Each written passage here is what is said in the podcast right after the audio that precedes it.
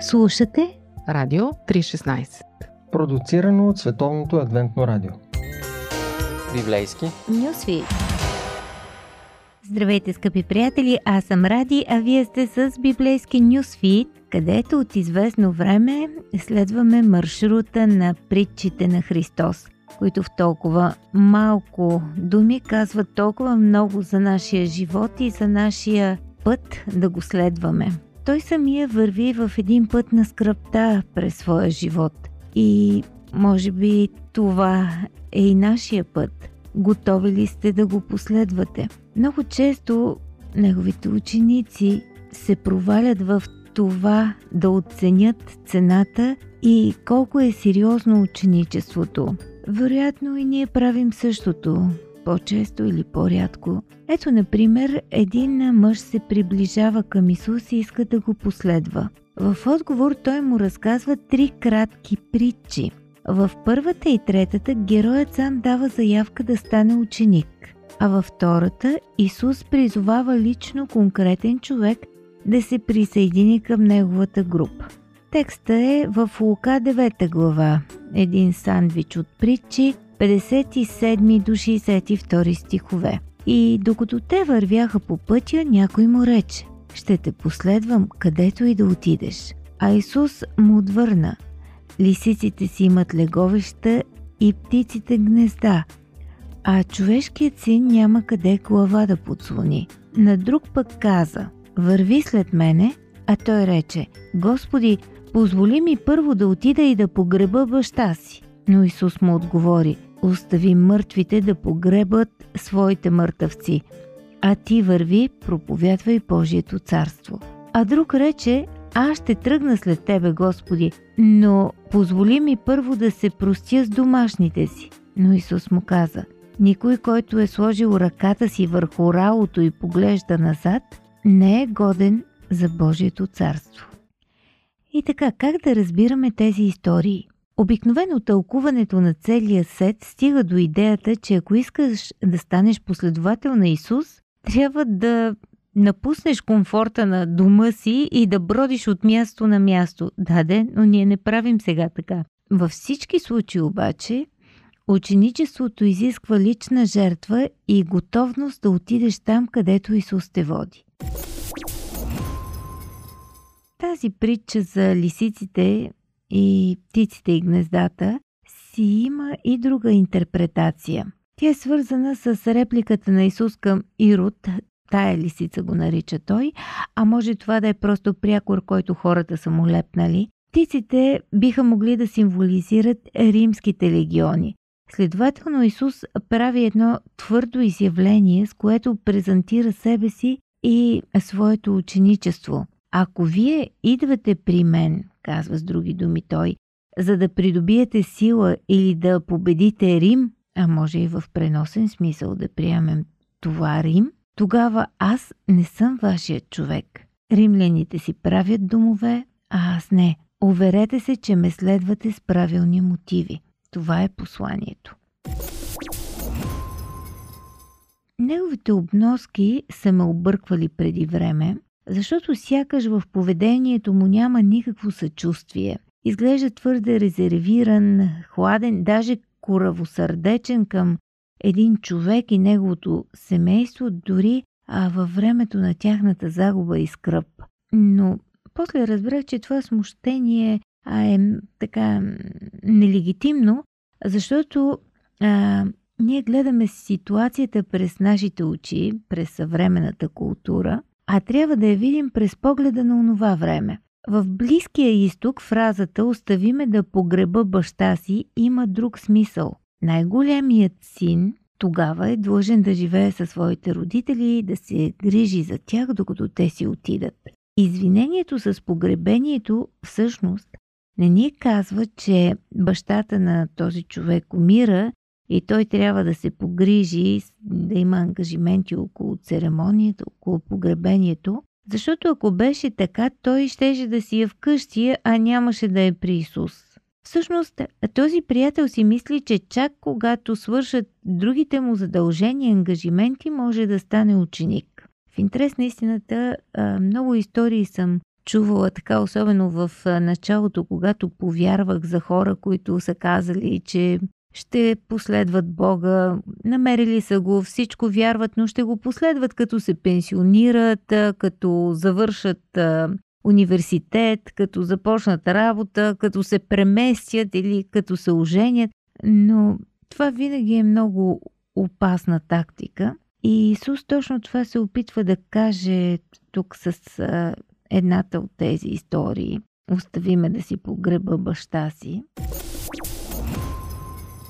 Всъщност, Исус, когато те призовава, когато чувстваш, че си го намерил и искаш да бъдеш с него, това е един призив, който Бог отправя, но той винаги е тук и сега, а не е за утре или в други ден. Ние не разполагаме с бъдещето и не можем да решаваме за там, може да възнамеряваме, но решението не е наше. И тук виждаме, че Исус очаква незабавен отговор и действие, и освен това културните изисквания, тогава са били едни, днес са други, не могат да бъдат приемливо извинение да не тръгнеш след Исус. Той иска да го поставим над семейните задължения.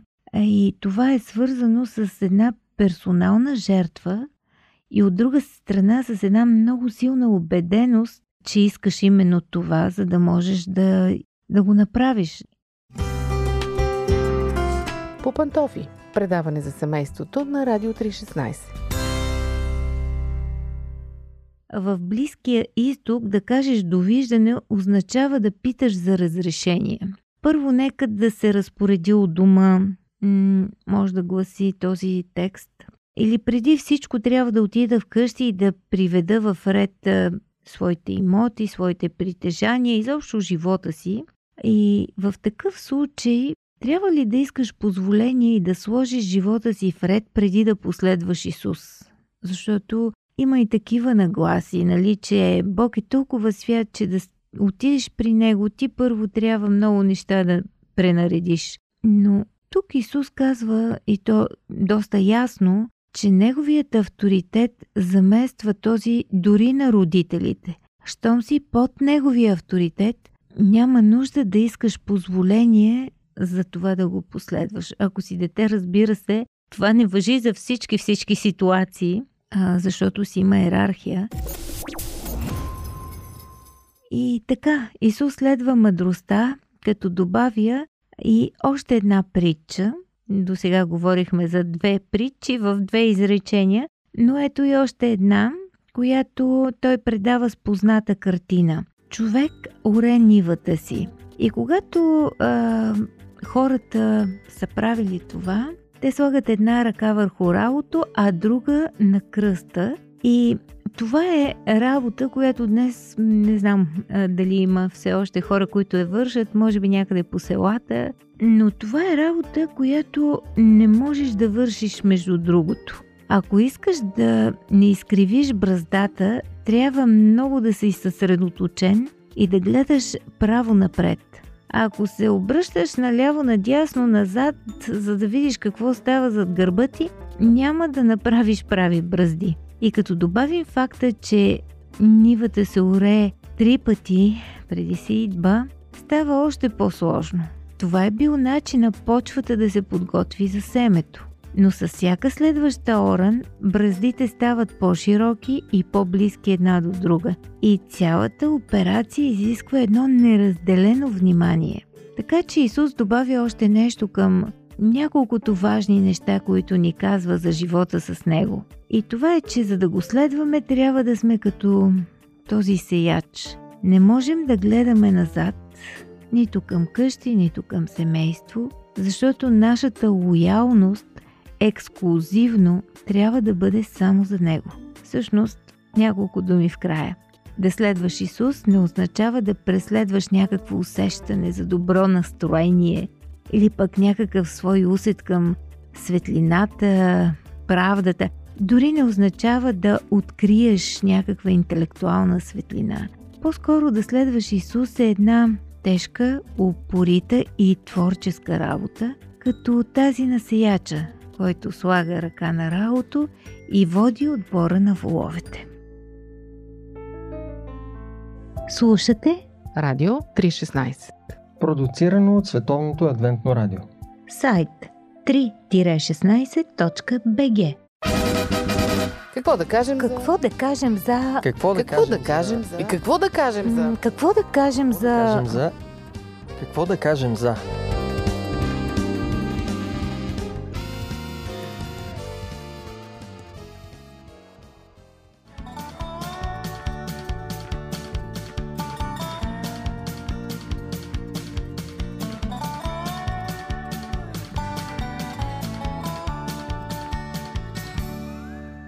Здравейте, уважаеми слушатели, аз съм Мира. Днес с Боби и с радост си говорим за политическата коректност. Какво да кажем за политическата коректност днес? Понятие, което сякаш се е превърнало в нещо като мантра, като заклинание, някаква свещена дума, която слага точка на всеки спор. Не може да се говори срещу политическата коректност, не може да не се съобразиш с политическата коректност. Точка. От речника ни, от обществения живот, ако щете от литературата, от изкуството, се изхвърлят герои, романи, произведения, само защото не са политически коректни. Днес, например, в ефир на нас ни е така забранено да употребяваме думи като негър или циганин. Съжалявам, че ги употребявам, само ги дам като пример. Те си имат своите политически коректни синоними. Ние на висок глас трябва да изразяваме винаги одобрение и да премълчаваме неодобрение. Политическа коректност вече за много хора означава добро възпитание, хуманизъм. И ние тук започнахме да се питаме какво стана с честността, с истината, с искреността. Днес точно на тези въпроси ще търсим отговор. Кое е по-важното? Да си честен или да си политически коректен? Къде минава демаркационната линия между двете? Почваме с вашите лични дефиниции за политическа коректност. Бих се дефинирала така: понятия, за които всички мислим едно, а говорим друго. Искаш да кажеш лицемерие? Ако е с една дума, да. Хайде, значи твоята дефиниция е негативна. Моята е негативна. Хайде. Но по-скоро в смисъл, че винаги съм бил обвиняван в политическа коректност, когато съм искал да постъпя правилно. Така както аз съм си решил. Обвинявам си в липса или в политическа коректност. Okay. Мисля, я дай пример, че нещо не те разбира. Искам да постъпя правилно и защитавам, да кажем, някой човек или някоя личност, или някоя партия, или някоя организация, и съм обвинявам в политическа коректност. Не знаех, че може да се обвинявам. Да, а пък имам убежденията, че трябва да застана на тая страна. Казват, не, ти си политически... Ти не си честен, така ли? Да. Ага, окей. Защото защитавам някого. И стоя на страната на някого. А пък ми се е случило обратното, да ме обвинят, че съм политически некоректна. Добре, вие слагате ли този знак за равенство, който вече обществото слага между добро възпитание и политическа коректност? Аз не мисля, че трябва да се слага. Но ми липсва това, да се наричат нещата каквито са. Защо трябва непременно да се предефинира някакво понятие или пък етнос или нещо друго? Разбира се, ако носи тази негативна натовареност, да, добре, ще се съобразяваме. Това е съобразяване, толерантност. Ако аз знам, че ще нарани, ако те наръка негър, няма да ти казвам, естествено, но има ситуации, в които е добре да се кажат нещата каквито са, а в същото време някакси се... как да го кажа, подопирателната минава и отива в някаква друга посока. Изкривява. Да, в крайна сметка, ако един човек се обижда от думата, било то негър или циганин, защо да не използваме правилната дума, която може да изглежда политическа коректност, но то си е едно добро възпитание. Аз имам много приятели сред ромите и когато казах защитавам, винаги се стремя да използвам тая дума. Особено когато биха могли да бъдат засегнати. И това не мисля, че е политическа коректност в някакъв негативен смисъл. По-скоро е едно уважение към чувствата на тези хора. По пантофи. Предаване за семейството на Радио 316.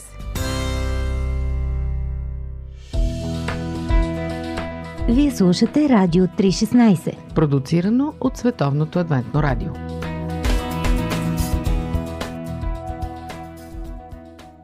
Добре, ще дам такъв пример, защото се зафанахме за думата негър. В изкуството и в литературата и в киното и така нататък настъпват много странни промени, защото преди време беше един дебат, ако не се лъжа, в Шведската Академия на науките поставя задача на група лингвисти и литератори да пренапишат Пипи Дългото Чурапче. Mm-hmm. Защото защото бащата на Пипи Дългото Чурапче е негърски крал. Да, негърски крал. Което вече е смешно. Книгата е писана първата половина на 20 век, когато този въпрос изобщо не е стоял. И вече сме исторически некоректни, ако трябва да бъдем политически коректни.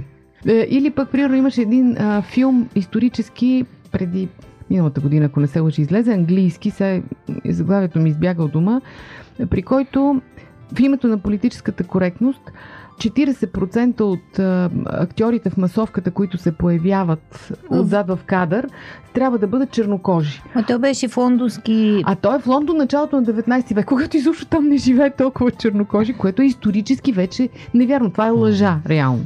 Аз точно това имах предвид. Да. Това показва някакво безумие. Може би аз си мисля, че неща като негър или с което се захванахме, някакси са по... прости за обяснение или по-ясни, но има неща, които стават като общо като тренд, като цяла насока, която се изхвърля от употреба. Ами, когато сега Оскарите раздаваха, ако си спомнете, този български актьор, който беше в наградения екип на филма спечелил Оскар, директно каза, че са му забранили да излезе на награждаването, но не беше май на Оскарите, на глобусите. Да, защото трябвало да са да има мъж, жена и чернокож. И гей. И гей. Да, и казали, прекалено много бели мъже се събират на сцената. Тенденциозно. Да, това вече, не знам, за мен е откачено. Не знам за вас. И за мен. Тоест... Аз си мисля, че все пак обществото има и нещо положително в това. Обществото се стреми да уважава чувствата на малцинствени групи. Така че това може да го разглеждаме от една добра страна. От друга страна пък, когато човек има убеждения, нали, ако говорим за гей, за лесбийки и така нататък, когато аз имам убеждение, че това е нещо неправилно и вредно за обществото, не се срамувам и не се притеснявам да го казвам. И не мисля, си политически некоректен. Нека да съм политически некоректен. То християнството в някакъв момент се оказва политически некоректно. Да, Библията. Другото, което е много интересно, политическа коректност, като че ли дължим на всички, освен на християните. Mm-hmm. Не знам дали го забелязвате това като тенденция, но да обидиш един мюсюлманин, да кажем, заради вярата му, говорим западния свят, нали, не говорим за ислямските държави, това е много голямо престъпление. Да речем в една държава като Канада, ако ти накърниш по някакъв начин религиозните чувства на мюсюлманин, като го обидиш, това подлежиш на съдебно преследване, на затвор и така нататък. Но в същото време, ако обидиш християнин, това не се счита за политически некоректно. Много е странно. Ами, християнството се отказва от ценностите си, според мен. Една от причините е, по принцип, когато доминира една общност, тя се съобразява с малцинствата си. Нали, когато иска да бъде културна. Да, цивилизована. Но тук наблюдаваме вече, че малцинства определят тренда на общността, което не е нормално. Да, не е нормално, определено. Както и в България имаше, нали, така по времето на комунизма, един лав, че най-неравностойно положение е обикновения българин, нали? Масовия българин. Имаше вчера, ако не се лъжа, четах за Скарлет Йохансон, която била силно атакувана от медиите в Щатите, защото направила изказване, че един добър актьор трябва да може да играе всичко, независимо дали това съвпада с неговите лични позиции или не. Това е нейно изказване срещу идеята, че когато в филма, да речем, герой е гей, той трябва да си играе от актьор гей. Ако филма е, да речем, транссексуален, трябва да си играе от транссексуален актьор. Тоест идеята, че трябва да се дава повече пространство на тези актьори. Те казва, аз ако съм добра актриса, трябва да мога да изиграя и хомосексуален, и транссексуален, абсолютно, и всякакъв друг. И съответно те обвиняват, че тя иска да вземе хляба на останалите, което също е някакъв абсурд. Няма ли положителни страни политическата коректност? И как я нападнахме? Ами аз казах, това е доброто възпитание. Бих искал да цитирам и даже Библията. Апостол Павел казва в Филипяни 4 глава 8 стих: най-после, братя, всичко, що е истинно, що е честно, що е праведно, що е любезно, що е благодатно, ако има нещо добродетелно и ако има нещо похвално, това зачитайте. Тоест, дали е политически коректно или не политически коректно, мен не ме интересува. Айде, колко е категоричен. Важно е да бъде любезно, да бъде съобразено с всички тези изброени неща, които Павел говори, и да бъде истинно. А сега, когато нещо е неправилно, не мога да съобразявам с него, за да бъда политически коректен, когато трябва да нареча греха с истинското му име или злото с истинското му. Ами, ние наскоро водихме така един разговор на кафе с приятелки точно по темата и се сетих и аз за един стих на Павел, който много го харесвам. Добро нещо е закона, когато се употребява законно. Та и тук с политическата коректност. Да, коректност е хубава дума, смисъл такъв. Да. Това, което е замислено, е добро, но стига да няма злоупотреба с него и налагане на нещо, което примерно аз не го приемам за морално приемливо или така нататък. Да, е в разрез с твоите убеждения. Да. Защото в крайна сметка аз съм се превърнала в някакъв кинофен и напоследък ме издразва във всички филми, които гледам.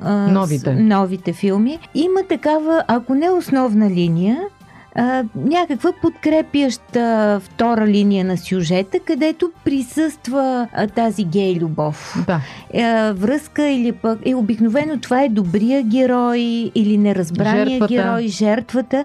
И това абсолютно понякога изобщо не го изисква. Или исторически филм, който как е било, нали, не знаем, но спомням си, че като ученичка подобни сюжети изобщо не е имало и намек и не сме ги и мислили. Това беше в комунизма все пак. Разбира се, но това показва колко голяма е промяната.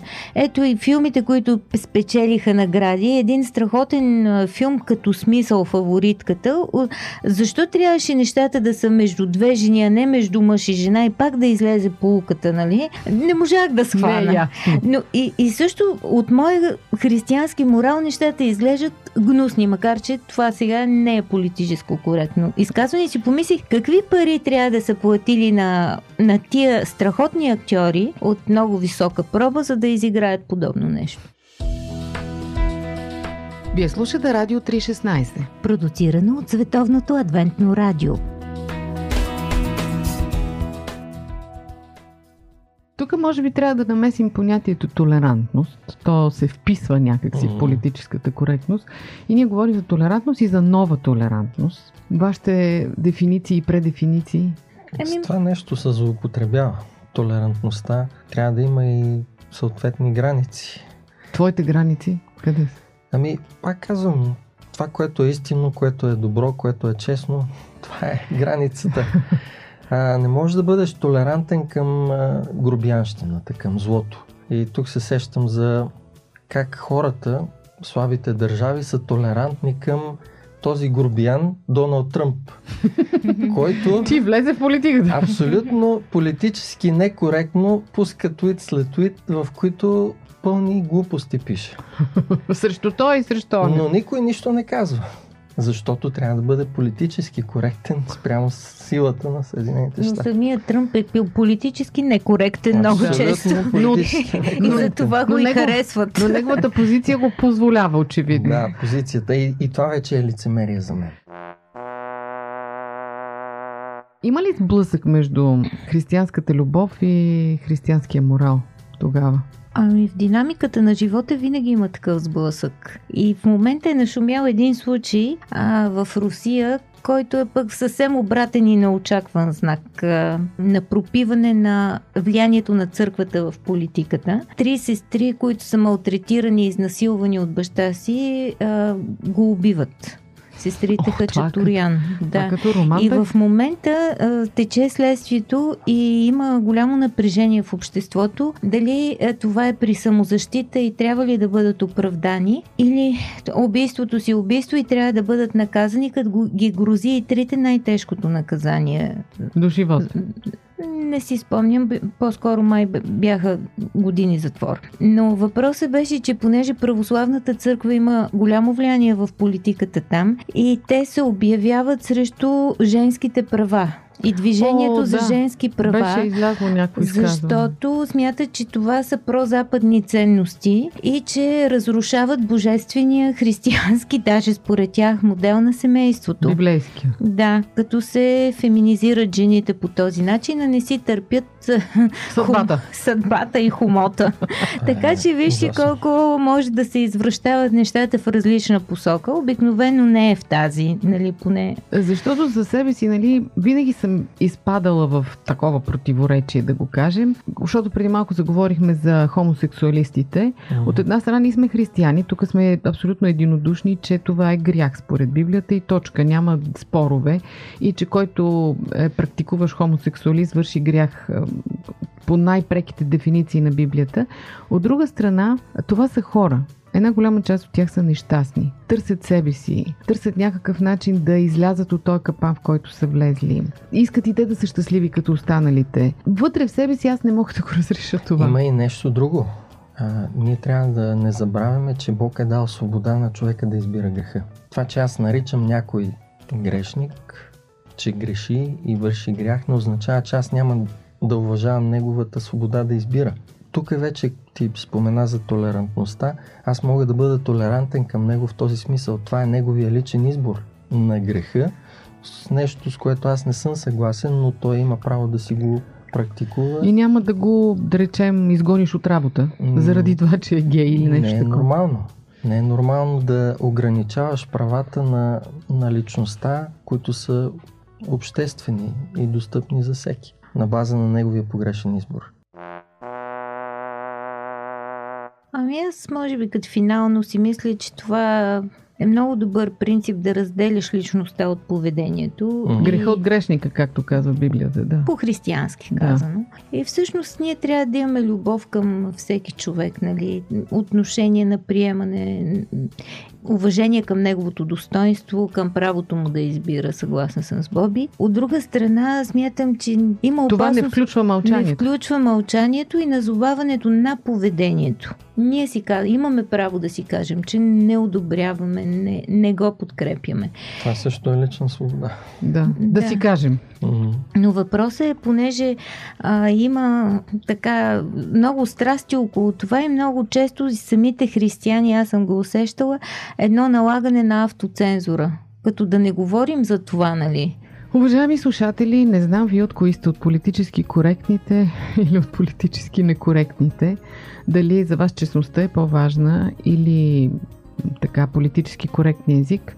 Не знам и дали ние ви помогнахме с нашата дискусия, но поне съм сигурна, че ви накарахме се замислите за това, защото живеем в един объркан свят и е наистина хубаво да имаме котви, морални котви, някакви константи, които да ни показват правилно и погрешно. Оставям ви така в размисъл до следващия път, когато отново ще говорим за интересни неща. Аз съм Мира. Дочуване до следващия път.